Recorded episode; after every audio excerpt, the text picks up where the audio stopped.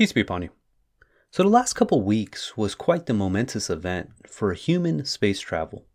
On July 11th, 2021, Richard Branson, along with five other crew members, traveled approximately 53.2 miles on his Virgin Galactic air launch rocket powered spaceplane. Then, on July 20th, Jeff Bezos flew slightly higher on the Blue Origin vertical rocket to an altitude just over 66.52 miles.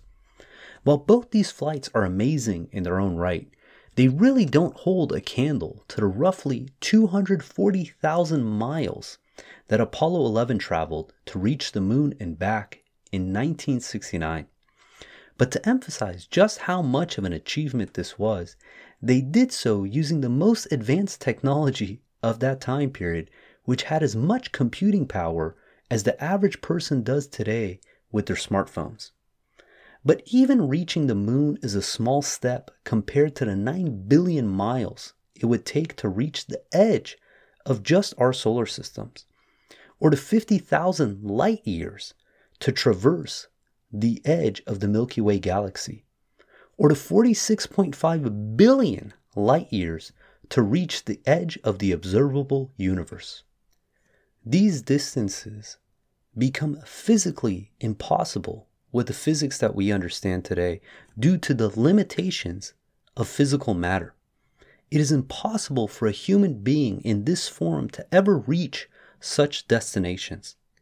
The Earth itself has only been around some 4 billion years, so to think of traveling 46.5 billion light years means that if you wanted to travel even at the speed of light, with these limitations, it would take you 46.5 billion years to reach the end of that uh, uh, observable universe. So, because of this, it seems like we will never be able to truly experience or understand uh, our uh, universe to this level of completeness. But what does the Quran have to say about this subject matter? Well, the human beings have these limitations due to our physical bodies and the laws of physics that we are bound by. There are other entities in the Quran that uh, God informs us that are not limited by these constraints. The Quran informs us that in this universe, in addition to the human beings, there's another entity known as jinns. Jinns are not limited to the physical limitations of our three dimensional space and can operate in a manner that for us seems impossible. An example of their abilities is demonstrated in the history of Solomon and the Queen of Sheba. When Solomon asked the jinns in Surah 27, verse 38 uh, through 40, we read, He said, O you elders, which of you can bring me her mansion before they arrive here as submitters? One Afrit, this is a powerful jinn, from the jinn said, I can bring it to you before you stand up. I am powerful enough to do this. The one who possessed knowledge from the book said, I can bring it to you in the blink of your eye. When he saw it settled in front of him, he said, This is a blessing from my Lord, whereby he tests me to show whether I am appreciative or unappreciative. Whoever is appreciative is appreciative for his own good, and if one turns unappreciative, then my Lord is in no need for him, most honorable. So, for background, Solomon wanted to teach the Queen of Sheba and her people a lesson of just the amount of immense power that God has blessed him with. So he asked the jinns to transport her palace as fast as they could, and then later on we read that they remodel it for her. And what's interesting is that when you read the, the English, it says, I can bring it to you in the blink of your eye.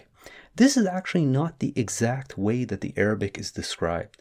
The Arabic literally says that the jinn can bring it to uh, Solomon before the light, the, the glance returns to his eyes.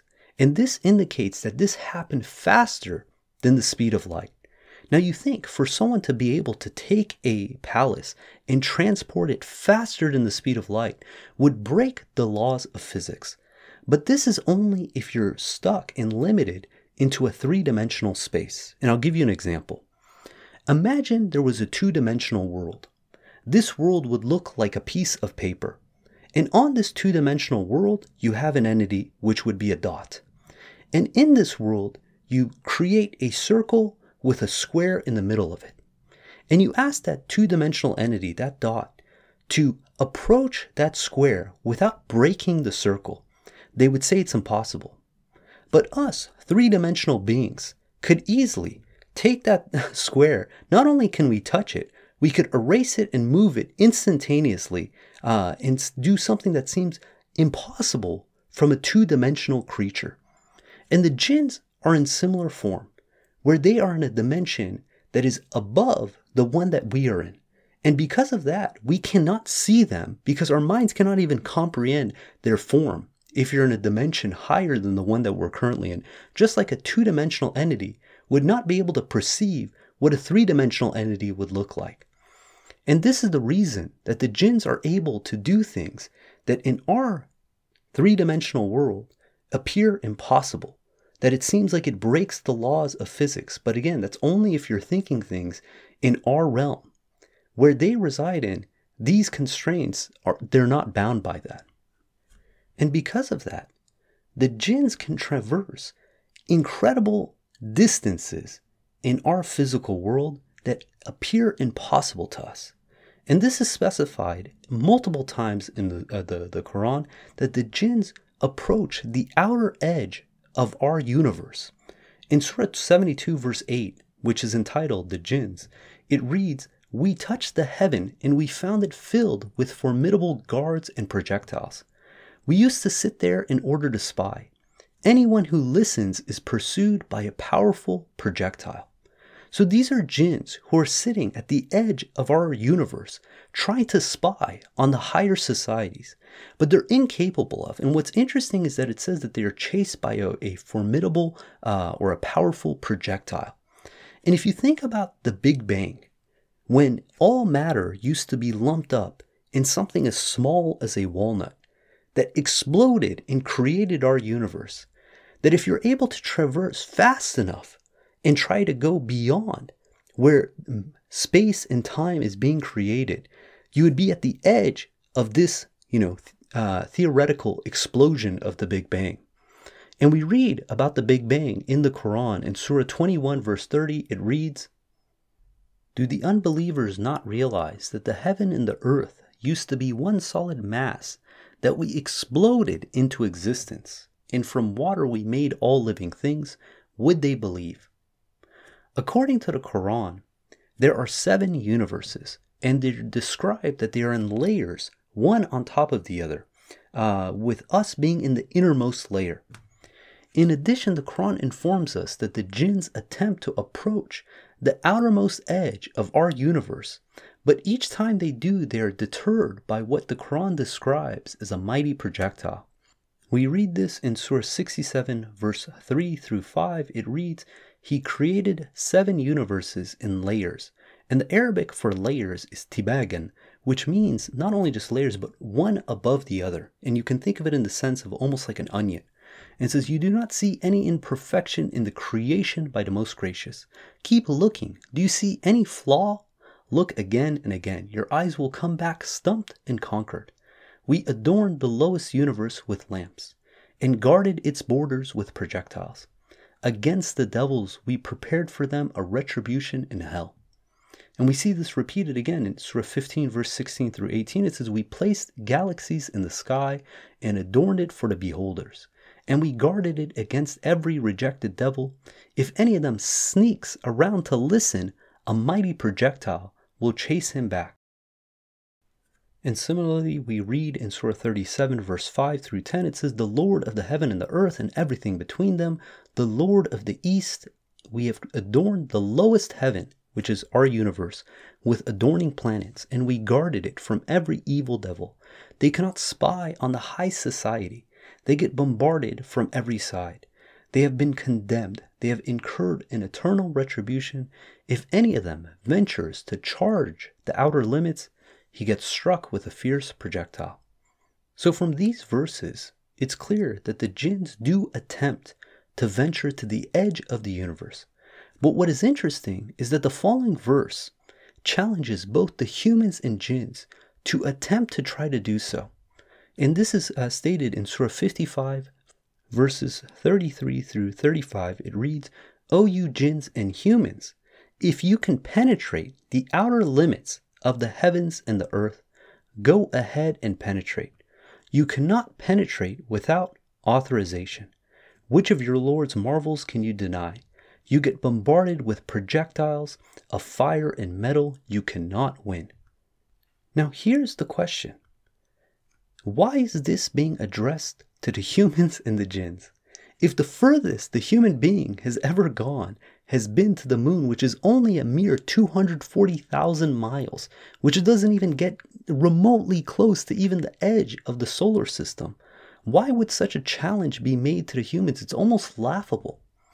Even if we contemplate that, okay, let's say it's not our physical human being that's being tra- uh, traveling those distances, but an object that we, we shoot into space.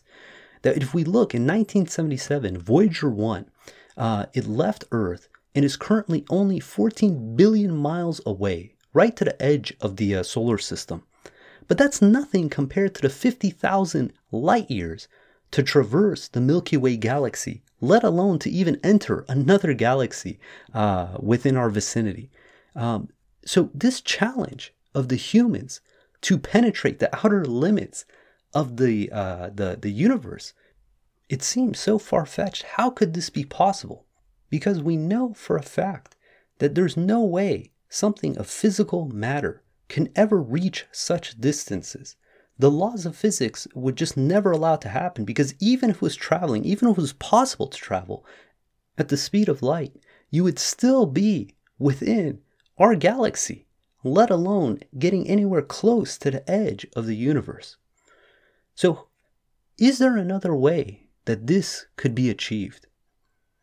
Well, where do the jinns come from?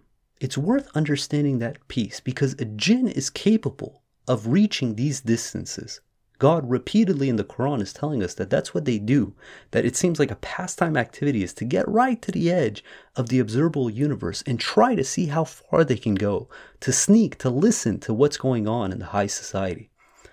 So before a jinn becomes a free floating jinn, every jinn is paired with a human soul when a human being is born.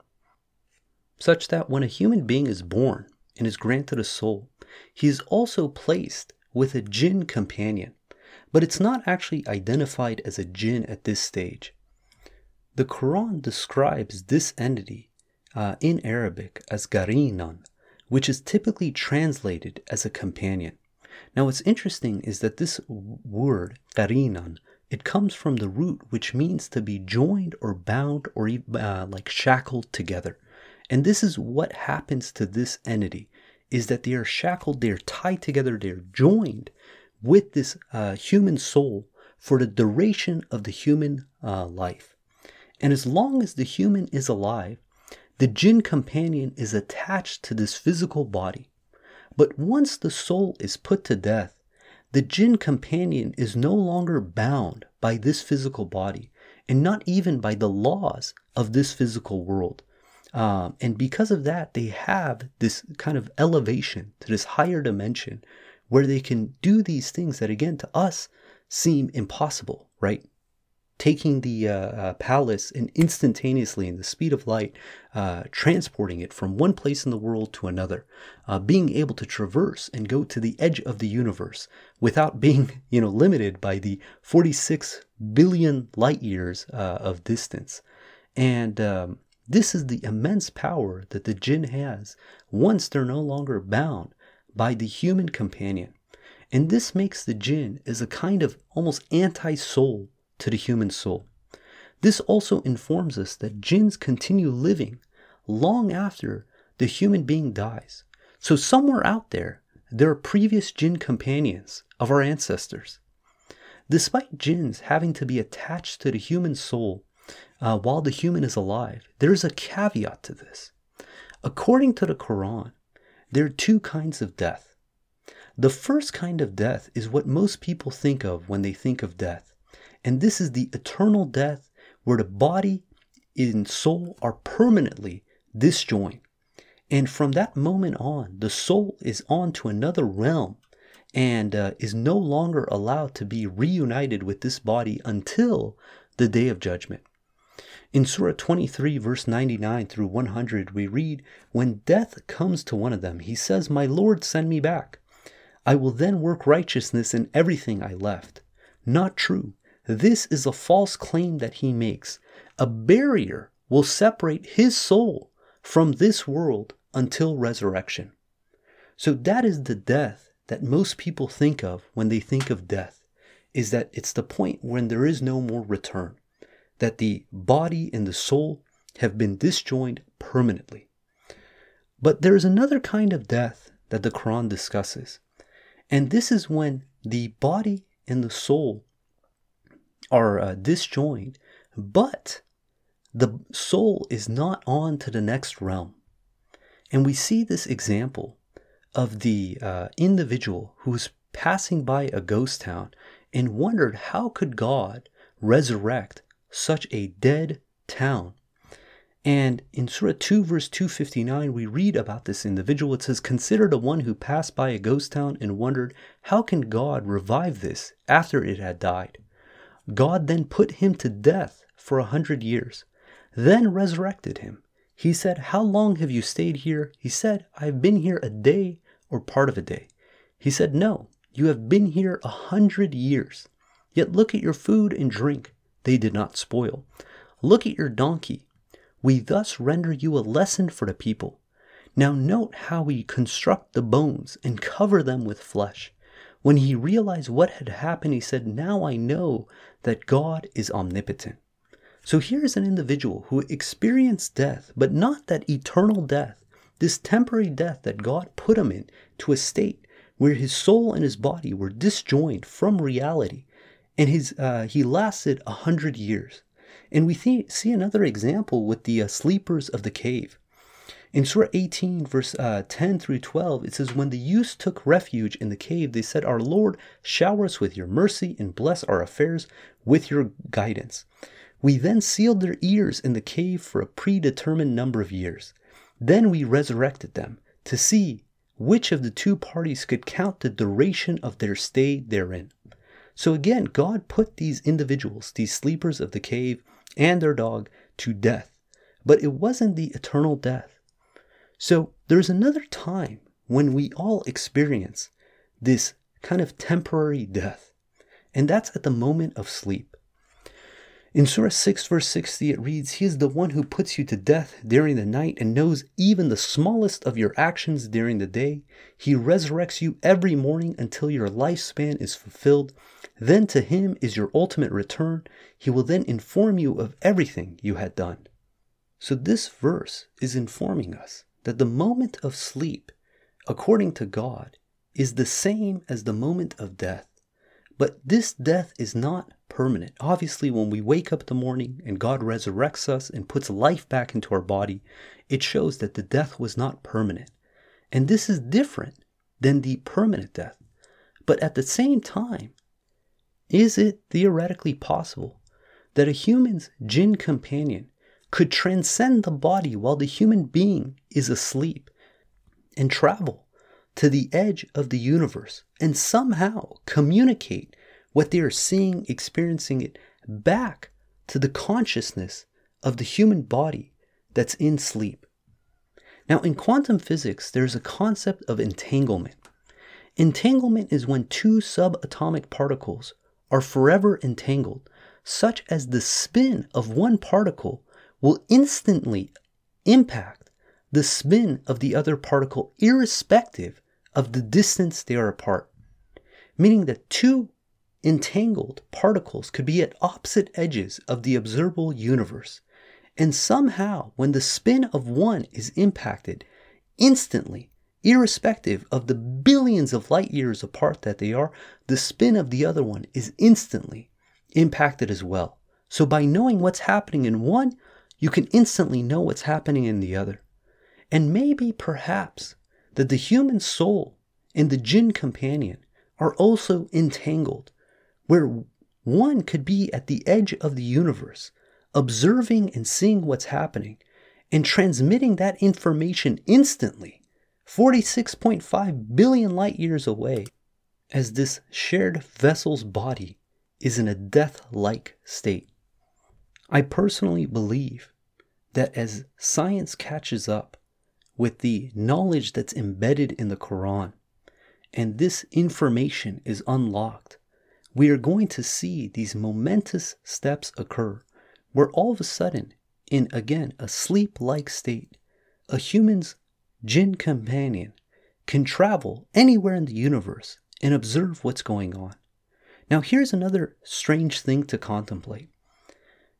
If you're able to travel faster than the speed of light, and you possessed a strong enough lens, then theoretically you could take a satellite view of planet Earth any time in history, even from the point of before its creation. Because light is traveling. Currently, the Earth is about 4 billion years uh, old. And if you could travel faster than the speed of light and go to the point where the 4 billion year old light is still traveling within space and peer at that moment, you could observe any event from a satellite perspective of the Earth that happened back in history but you'll never be able to see into the future. And this is a limitation that God has set for both humans and jinns. And this is confirmed in Surah 72, the jinns. In verse 10, it says, We have no idea if something bad is intended for the inhabitants of earth or if their Lord wills to redeem them. This is informing us that the jinns do not know the future, that God only informs information about future events to specific individuals at specific times. And we see this uh, written in Surah 3, verse 179 says, God is not to leave the believers as you are without distinguishing the bad from the good. Nor does God inform you of the future, but God bestows such knowledge upon whomever he chooses from among his messengers. Therefore, you shall believe in God and his messengers. If you believe and lead a righteous life, you receive a great recompense. Now, every time God inspires us, informs us with this embedded information uh, from the Quran, it always comes with a caveat, meaning that this information could be abused. And we see that this example, it exists in the Quran in regards to how human beings abuse this knowledge that God has bestowed certain messengers that once it is revealed, people figure out how to abuse this knowledge. And we see this in Surah 2, verse 102. It reads, They pursued what the devils taught concerning Solomon's kingdom. Solomon, however, was not a disbeliever, but the devils were disbelievers.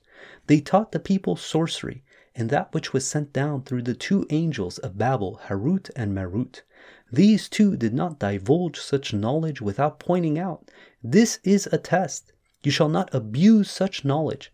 But the people used it in such evil schemes as the breaking up of marriages. They can never harm anyone against the will of God. They thus learn what hurts them, not what benefits them. And they know full well that whoever practices witchcraft will have no share in the hereafter. Miserable indeed is what they sell their souls for, if they only knew. God provides the messengers with certain information. But it's the devils and their human followers who abuse this information. God has revealed us this Quran through His messenger, and in it is embedded information that can benefit human beings, their scientific understanding, their progress, their ability to draw closer to God. But certain individuals are going to take this information and abuse it. One of the big trends at the moment is the fascination that people have with psychedelic drugs. These days, it's almost impossible not to listen to a long form podcast interview without the topic of psychedelics coming up. On a recent episode of the Jordan Peterson podcast, there was an interview with Professor Carl Ruck, who studies psychedelics and the experiences people have with such substances. During the interview, Professor Ruck describes a common experience that him and many people throughout the ages have had, consisting of a certain concoction of a potion, that the similarities between their experience and what is described in the Quran regarding the jinns going to the edge of the universe and attempting to spy is absolutely uncanny. And I'm going to play the segment now by long indoctrination is what they were supposed to see. and, and so forth. Um, but do, on do cue, they saw a, something, and you do you, you see that as a continuation of the shamanic tradition? In, yes, of course. yes, there's, okay, no, fine, there's, yes. there's, no, there's no way you, you can make a, a group of people, several thousand people, see something all at the same time by drumming or fasting or anything of that kind. It's going to be haphazard. Some people may uh, have, have right. a transcendent experience and, and, others won't. But on, on cue, every year, a large group of people uh, had a vision after they drank a, a, a potion whose ingredients are known. So and that's, that's what makes it interesting. Of, do you have some sense of the of the contents of the vision? Yeah. Can can you outline that? I can quote uh, because, of course, to to say what it was openly was prohibited under the pain of death. But um, uh, in in a play of Euripides, the Ion, um, the uh, uh says that when you pass through the gates of the hall of initiation, you will see the stars dance, and with them dance the moon. But I have to remind you that the hall of initiation has a solid roof. You cannot see the sky.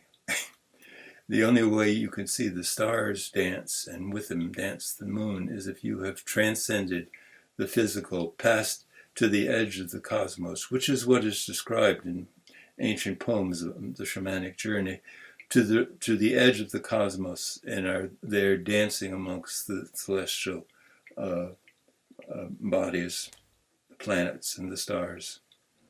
Okay, let, let me ask you a side. Of course, that's impossible, isn't it? Yeah, well, yeah. Mm, who knows what's impossible precisely? It's, so, what's, it's what's described over and over again, though. It's what Plato describes in the Phaedrus. It's what Parmenides describes in his poem.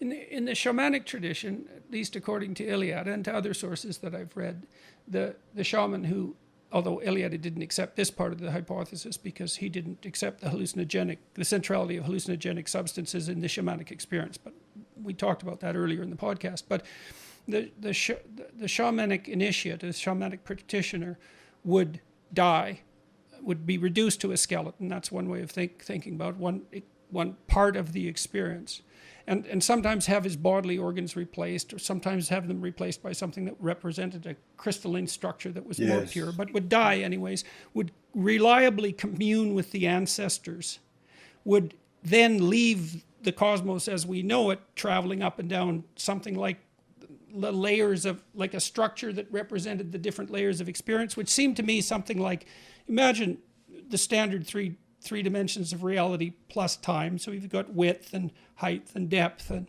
and time. But there's there's another dimension of sorts, which is the dimension that we experience when we go down into the micro realm of being and that when we experience when we go up into the macro realm of being. So from the subatomic to the cosmological level, that seems to me to be portrayed by the idea of the world tree you can see that in Scandinavian mythology because the world tree is associated with the cosmos as such, and then the ability to move up and down that tree seems to be associated with the ability to move between the earthly realm and the heavenly realm.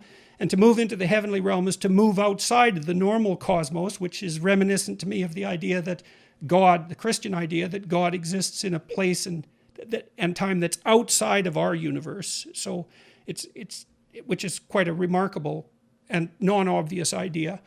Um, now, I wanted to point out some of the similarities between what was stated and what we covered regarding the Quran.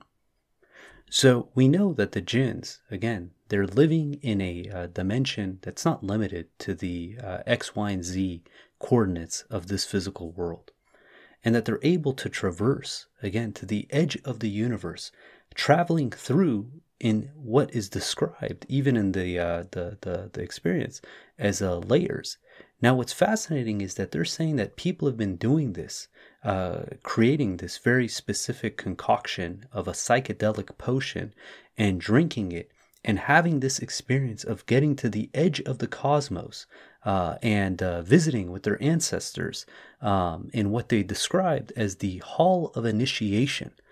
And the fact that people have been using uh, the jinns for these sake uh, in this form of witchcraft is testament that what is being stated in the Quran, that there is a lawful way of potentially doing this, where human beings, without the use of psychedelics, without the use of uh, uh, manipulating uh, jinns, can potentially uh, traverse their uh, companion uh, in the moment of sleep. And this is something else that was interesting. They said that the person who is going through this uh, state, this this journey, had to first fall into some sort of metaphorical death.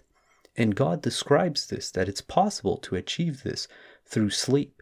That potentially, at the moment of sleep, our jinn companion might be able to go and traverse the universe and make these observations and increase our scientific understanding of the cosmos in a lawful manner and transmit that information via entanglement back to the consciousness of the human being uh, as they're sleeping. And maybe in the future, again, as the science catches up to what's being uh, discussed in the Quran, we might be able to go far beyond our imaginations and be able to tap in and see these events that are transpiring within our universe and really understand uh, God's creation. God willing, I'm going to end with the statement made by the jinns in Surah 72, uh, where starting from verse 10 through 15, it says, We have no idea if something bad is intended for inhabitants of earth or if their Lord wills to redeem them.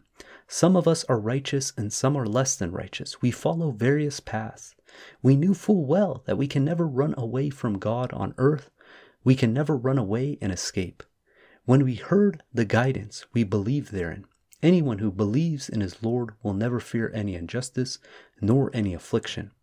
Among us are submitters, and among us are compromisers. As for those who submitted, they are on the right path. As for the compromisers, they will be fuel for Gehenna. God willing, we're going to end there. If you guys got comments or questions, please hit us up at QuranTalk at gmail.com. If you want to follow along the verses of the Quran, please download the Quran Study app on the iOS App Store.